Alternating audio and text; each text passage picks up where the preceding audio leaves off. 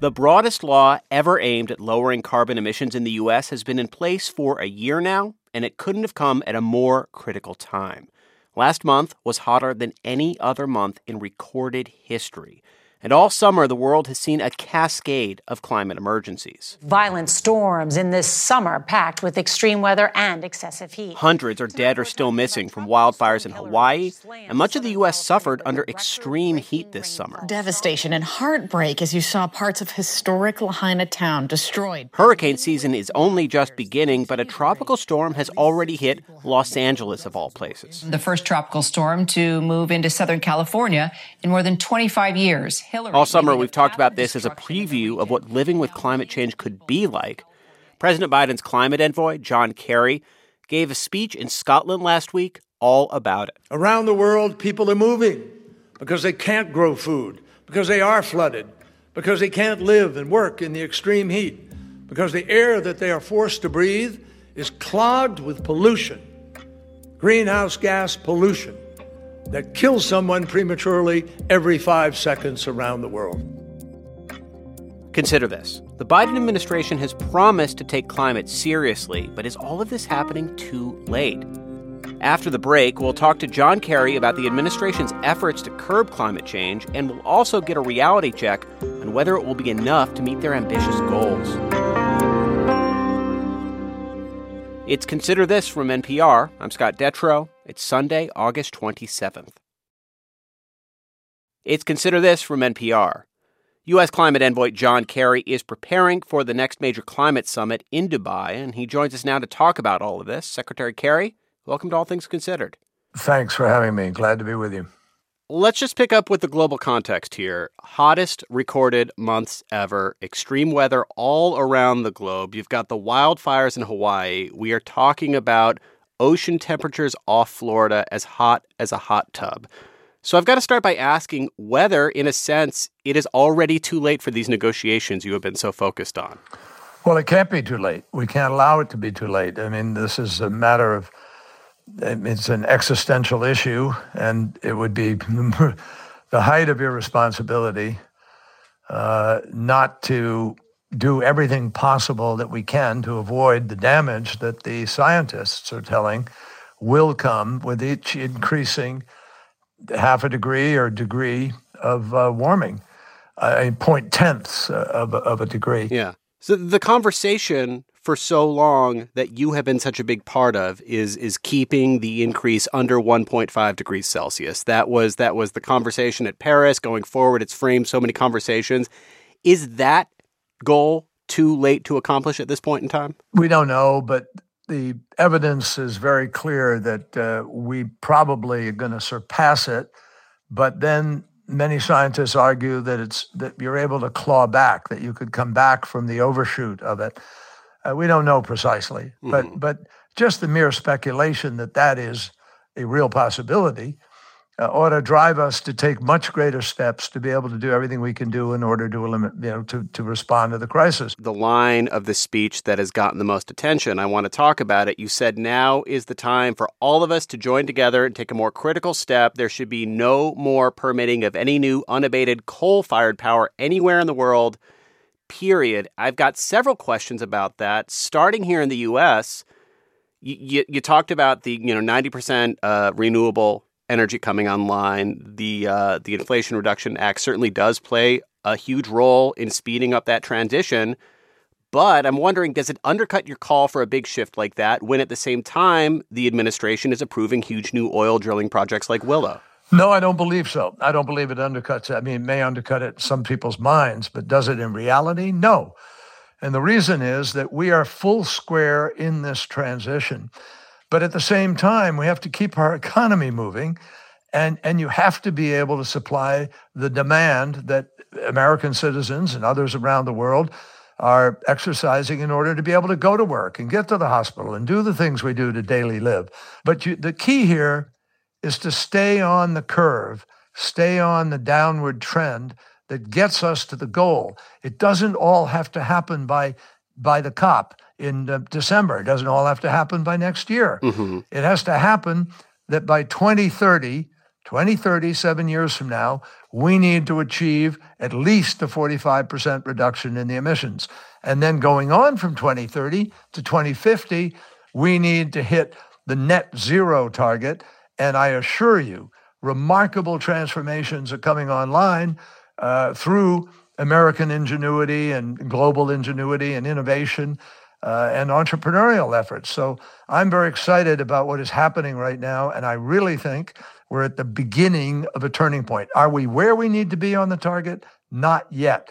But I believe we can get there. You recently uh, went to China to resume conversations on climate that had hit a snag. Uh, I don't know if you got a chance to watch the Republican presidential debate a couple of days ago, but former UN Ambassador Nikki Haley was one of the few candidates who seemed to actually take climate change seriously. She said it is real, it's a serious concern. But her answer was something we've heard a lot before from from Republican contenders of what the US does doesn't really matter unless China and India are doing the same thing. You're talking about phasing out coal fired power plants. Uh, I just saw a report that said China is still permitting two new coal fired plants a week. How do you get China on the same page when it comes to coal? Well, it is absolutely essential that China uh, sign up and, and, and undertake major changes to their coal policy. And it is accurate that uh, we can't get where we need to go. No one in the world can if other countries aren't also doing this. But it is not accurate to say we can't do anything or shouldn't do anything because someone else isn't. Now, in, in, in the case of China, they've got to change that coal policy, and hopefully they will because it's in their interest. And they'll do it not because we're saying they have to do it. That's not going to work. They'll do it because they understand that that's their contribution to the rest of the world as well as to their own citizens. In 2021 in Glasgow, you came on All Things Considered to talk about the agreement you had struck with your Chinese counterpart at the at the COP then. Um, the day the day the agreement came in place, you came on to talk about this. It was an agreement to speed up greenhouse gas reduction efforts between the U.S. and China. You really talked it up as something that was promising. A couple years later, has China kept its end of that agreement? Well, the problem with what happened uh, in terms of our ability to be able to continue, we were working. We had a working group. We announced that we would create that at that time, but we weren't able to get it completed because the visit to, Taiwan wound up uh, with a disruption in our ability to even talk. The Chinese suspended as a result of the Taiwan visit, and we had about a year go by before we were able to renew that. I just renewed our conversations about a month ago or so, uh, uh, and and now we are trying to come back together to have these discussions. That's Secretary John Kerry, who is President Biden's climate envoy. Thanks so much for talking All Things Considered.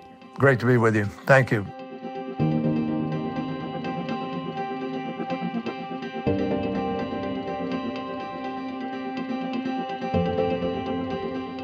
Now, if the Biden administration is going to succeed at lowering the country's carbon footprint, the Inflation Reduction Act will have to succeed. The sweeping law went into effect a year ago. Rebecca Leber covers climate for Vox. I asked her whether the legislation will be effective and if the public even knows about it. This is probably going to be a huge problem for the Biden administration in implementing the law because it relies so heavily on incentives that it matters if people know about them. So, um, just the polling that's come out so far on the IRA, very few Americans have even heard of the law. They have little awareness what it's doing around climate, let alone the specific incentives that can be quite complex of how to reap these tax credits and eventually rebates to get money off at purchase for things like a heat pump or a car. Another piece here will be how states implement their programs because states have a really important role to play in communicating to consumers how things like rebates will work. So we've yet to see any of this roll out. This will come probably at the beginning of 2024. And that will be the really big test for whether consumers are going to take up the IRA on all of these incentives. Let's talk about the carbon reduction side of this, though, because we are coming at a time where we saw the hottest month ever. We saw all sorts of extreme weather this summer that's only going to get worse. Do the carbon reductions that this law is trying to get to happen at a fast enough pace that is me- needed for the United States big picture goals and for the, the broader world goals of, of keeping temperatures down? Most projections out there say that it will reduce emissions about 40% by 2030, which isn't quite all the way that we need to go to get to Biden's goal of reducing emissions by half by that point. So there are some ways, though, that the IRA might speed along this transition.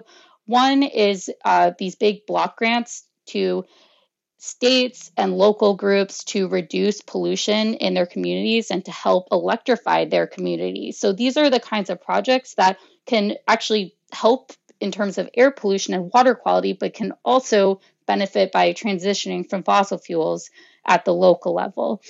Another way that the law could have a really big impact in a shorter term on climate change is what it does around methane emissions. Because methane is a short acting pollutant, it warms the atmosphere a lot faster than carbon dioxide, and it's our second biggest problem when it comes to climate change. Mm-hmm. The law imposes a price on methane. So oil and gas producers basically have to start reducing their methane emissions. And that can have a big impact if this part of the law is taken seriously and implemented well in the next few years, because this is something we need to tackle now if we have any chance of containing warming to the global targets under 1.5 degrees Celsius. This week, saw a presidential debate where the Republican field made it clear they, by and large, do not see climate change as a pressing problem or even as a real thing.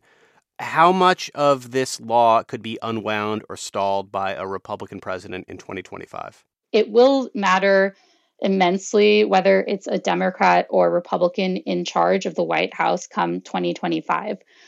One thing, though, that Democrats are counting on here is how much investment is going in clean energy in areas like Republican districts and red states that perhaps we pass a point where the investment and the business sense of just um, and the business opportunity of clean energy is just undeniable and really benefits Republican areas. That there are parts of the law, just like we saw with the Affordable Care Act, that there are parts of this law that become untouchable because they're so politically popular that Republicans can't touch them. But even then, Republicans have made clear they want to repeal parts of this law. House Republicans have already made that attempt, so it will matter who's in the White House.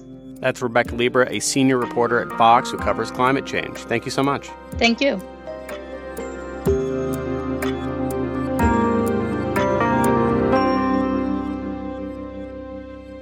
It's Consider This from NPR. I'm Scott Detrow.